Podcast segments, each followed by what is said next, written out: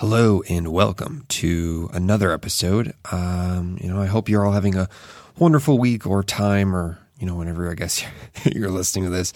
But here's another journey into the mind that hopes to provide you something to contemplate. And as always, thank you for your support on this kind of mind exploration journey um, that I've taken. I truly appreciate the support, all the kind words you get through various means such as Instagram, TikTok, uh, my Discord just emails, all that good stuff, and leaving reviews. Um, all those links to help support the show are below, as well as bonus content that also helps me more tangible ways and helps me pay rent and spend more time on this stuff. Um, so, yeah, I can help put out content more often and experiment more, I guess, with some of the projects. But anyway, um, yeah, this this episode is going to be more focused on love, what that has to do with identity, and then how we view romance and kind of how your love story should be this ever evolving narrative, whether it's with people or a partner or whatever it is, it's constantly this evolving narrative. And with that evolving narrative comes bliss. And with that also comes suffering. So it's kind of focusing on that idea today. And yeah, kind of just also dealing, this episode will deal with kind of the creation of the self through relationships.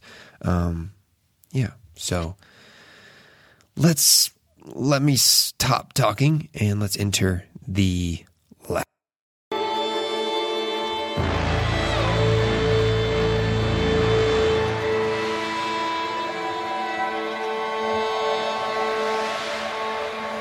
Okay, so let's start with an undeniable truth or a mostly undeniable truth.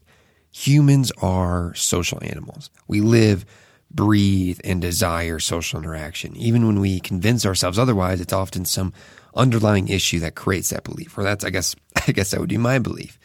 So a belief that pulls us away from a default mode of desire, whether it's this, whether it's past experiences or trauma that have created this sense of social anxiety that has us avoiding those connections. An anxiety that leads us towards wanting to distance ourselves from people to avoid that undesirable inner feeling.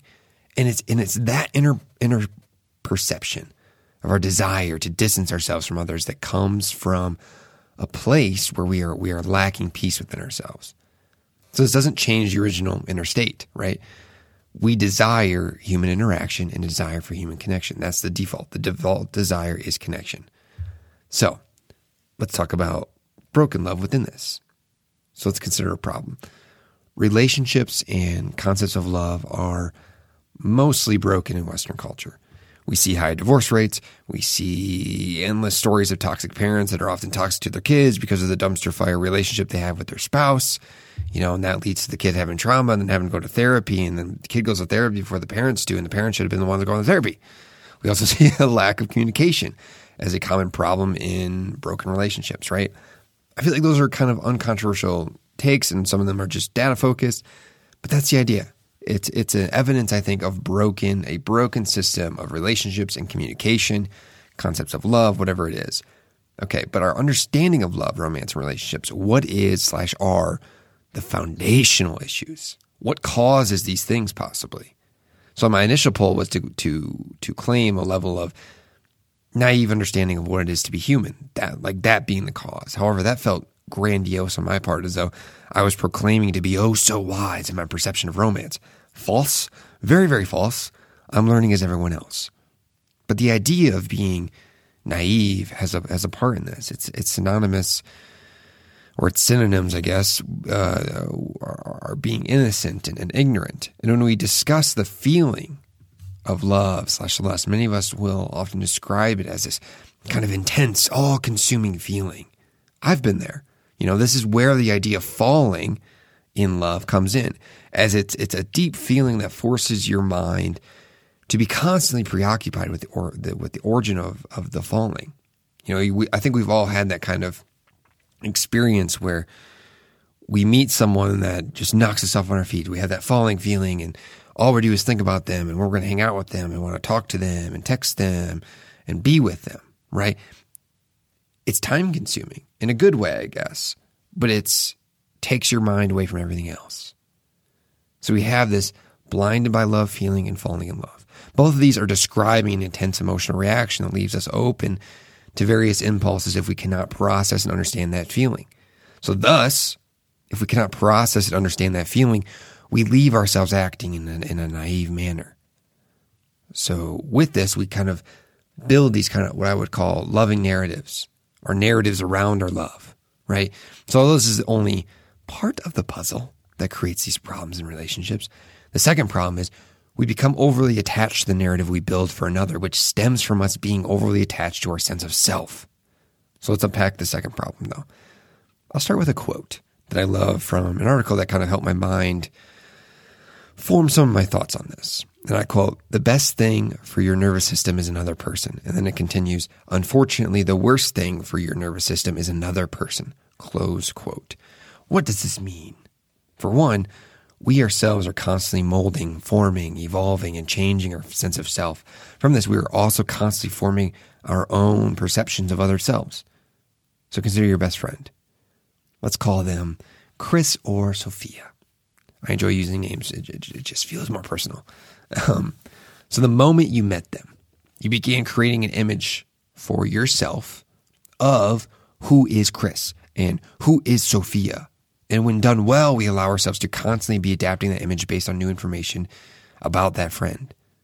So we should be utilizing that same system for ourselves as constantly adapting our sense of self is where we evolve and gather new insights, which helps us in finding peace with this existence. Okay, but let's backtrack for a moment. We create a sense or create a self for others and a sense of self for ourselves. Agreed, right? I hope so. So with this, the insights we have about ourselves, they're not purely coming from our own inner world. We decipher it through our inner world, but the outer world influences our inner world. So who we are becomes who we are surrounded by. As when, as, as, as we then know ourselves as a reflection of other people. And that reflection is based on the self they've created for you. It's this constant, constant feedback loop over and over again. So the I we shape ourselves into is a continually unfolding process based on the interactions we have with other people. So even even self-reflection or inner thoughts uses memory from interactions with others, and those interactions are being influenced by the way people perceive you. So you're kind of seeing how other humans can can simultaneously be the best and worst thing for you. So we are using others, our relationships, as mirrors to create our own identity. It's, it's this kind of this, this beautiful double-edged sword of this existence. Okay, so let's transition here. Now let's look at identity within the romance, that idea. Now, that previous section shows the influence of others over our sense of self, our identity. But let's focus this on love and romance, as those we find ourselves deeply and intimately involved with often have the most profound effect on shaping the identity we have for ourselves, with ourselves, and uh, identifying who we are. So I want you to think about or think back to a past breakup or one of your past breakups or past just breakups in general. Whether it was a friendship, romantic interest, whatever it is. What happened in those situations? What insight did it provide you about life and yourself? Consider that. How much do you do, do you think of that? Oh, I had such growth in that period. Do you have one of those sayings about that? So our romantic connections are intensely focused affection. That idea. It's a very focused relationship. So through relationships, moments with others, and deep interactions with other people, we gain insight into parts of us we didn't know were there. So the reality is introspection with you yourself alone within your mind and, and, and partaking in that pursuit with your own thoughts, that can only go so far. We often see the default of introspection as this kind of individual solo journey where we, where we take a walk in the woods to reflect on who we are and what we want. But your thoughts are never fucking alone. Never alone. They're always pulled from other places, someone else, other connections. But that only toys with the idea of introspection. Those thoughts when we're alone or we think we're alone. We find a necessary aspect of understanding who you are and what it is to be human within the human interactions we have with others. There's a deeper reflection that you find within yourself that can only come about when we are being with others. But why is this? Well, you know, why? You know, I think we only truly become aware of our existence when we are acknowledged by others. You know, in this acknowledgement, the narrative we build around the self becomes self conscious. From this, we become aware that we exist, gain insight into who we are, and earn knowledge of how we relate to the world through those interactions. The external world, especially our connections with others, validates our existence. If you want to understand yourself, you cannot allow yourself to be indifferent to other people. To come into a state of knowing thyself, you must communicate your sense of knowing with others. That's how you get feedback loops. So when so when romantic partners into the mix, right, of this process, we come into a deeper sense of knowing. There's a sense of vulnerability there with the other person, or we get closest to, because sometimes people I think struggle with vulnerability, in, even in those romantic interests. But at the very least, we come into an increased desire for an identity within those spaces because we're building these strong narratives with someone else that we've never been this close to, or it's kind of unique. That's what romantic interests usually are. So as we begin perceiving that we are truly seeing someone and they are seeing us, this elevates our desire to hold on to the sense of self, which it makes us want to hold on to that narrative we're building around that sense of self and that identity within the narrative. So we begin seeing ourselves through them, which can often create an over attachment with, with the illusionary self because the narrative is still made up. The narrative is, is, is made up about the other person that's not always precise. So this is how we have codependency comes into codependency uh, comes into being as a narrative we build for ourselves. Lives only when that connection is with us. So when that begins slipping away, we lose a major tether to our perception of reality. So the the issue that comes about is we often attach ourselves to that narrative as though we found some established truth to, to put our stake into the world, proclaiming, This is I. When we, when we attach ourselves to the idea of I am X, we create this binary way of thinking that has us quickly dismissing information that could dissolve who we are. So when we begin sensing we are losing our romantic partner, we notice the fighting increases, your sex life drops off, and you sense you don't really know that person anymore. You're like, wow, well, the way we used to be. And we talk like that. Or, oh, we had such good memories back then. What happened to us? Those lines we've all kind of probably experienced.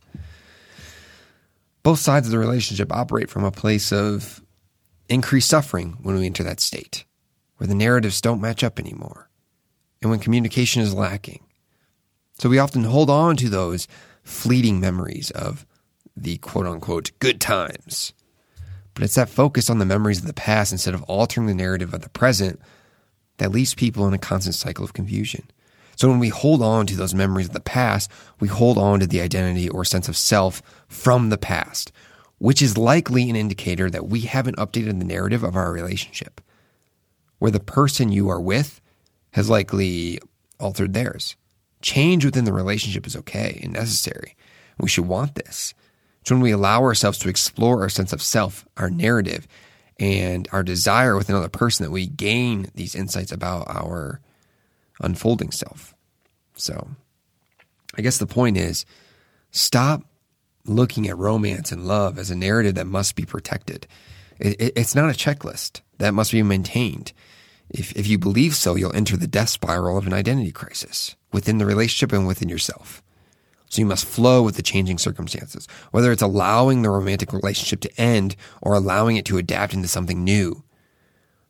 So it, it, it's almost like it's about being willing and and willing to communicate your changing desires because those those telling you to bottle them up are trying to pull you into their own suffering.